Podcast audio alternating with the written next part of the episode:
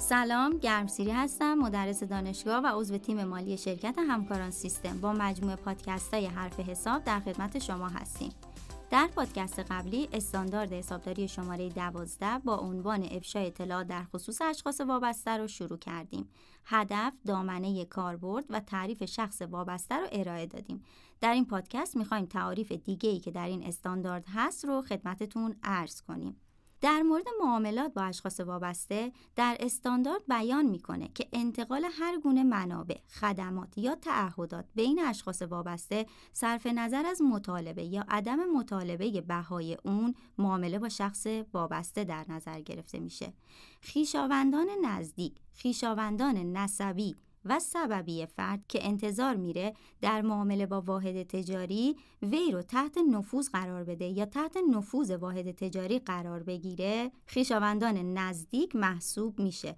معمولاً این خویشاوندان نسبی و سببی طبقه اول تا سوم رو در بر میگیرن. تعریفی که برای کنترل در استاندارد ارائه شده به معنی توانایی راهبری سیاست‌های مالی و عملیاتی یک واحد تجاری به منظور کسب منافع اقتصادی از فعالیت‌های اون واحد هست. تعریفی که برای مدیران اصلی ارائه شده عبارت است از اشخاصی که به طور موظف یا غیر موظف اختیار و مسئولیت برنامه‌ریزی، هدایت و کنترل فعالیت‌های واحد تجاری رو به صورت مستقیم یا غیر مستقیم بر عهده دارند، مثل اعضای هیئت مدیره، مدیر عامل و مدیران ارشد اجرایی. کنترل مشترک، مشارکت در کنترل یک فعالیت اقتصادی که به موجب یک توافق قراردادی انجام میشه.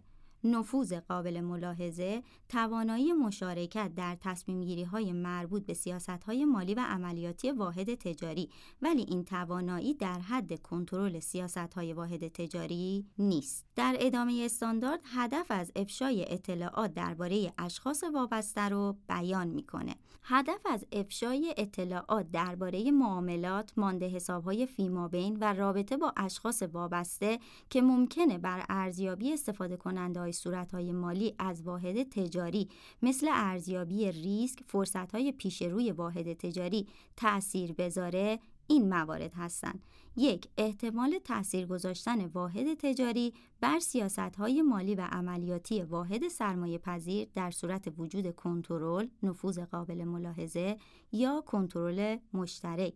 احتمال تأثیر گذاشتن رابطه با شخص وابسته بر وضعیت مالی، عملکرد مالی، انعطاف‌پذیری مالی واحد تجاری. ارزیابی هر گونه رابطه احتمالی با شخص وابسته باید با توجه به محتوای رابطه، نه صرفاً شکل قانونی اون، صورت بگیره. در این پادکست تعاریفی که در استاندارد حسابداری شماره 12 مطرح شده بود رو بیان کردیم. در پادکست بعدی موارد افشا در استاندارد حسابداری شماره 12 رو خدمتتون عرض می‌کنیم. برای شنیدن پادکست‌های ما به سایت مؤسسه به آدرس education.systemgroup.net مراجعه کنید.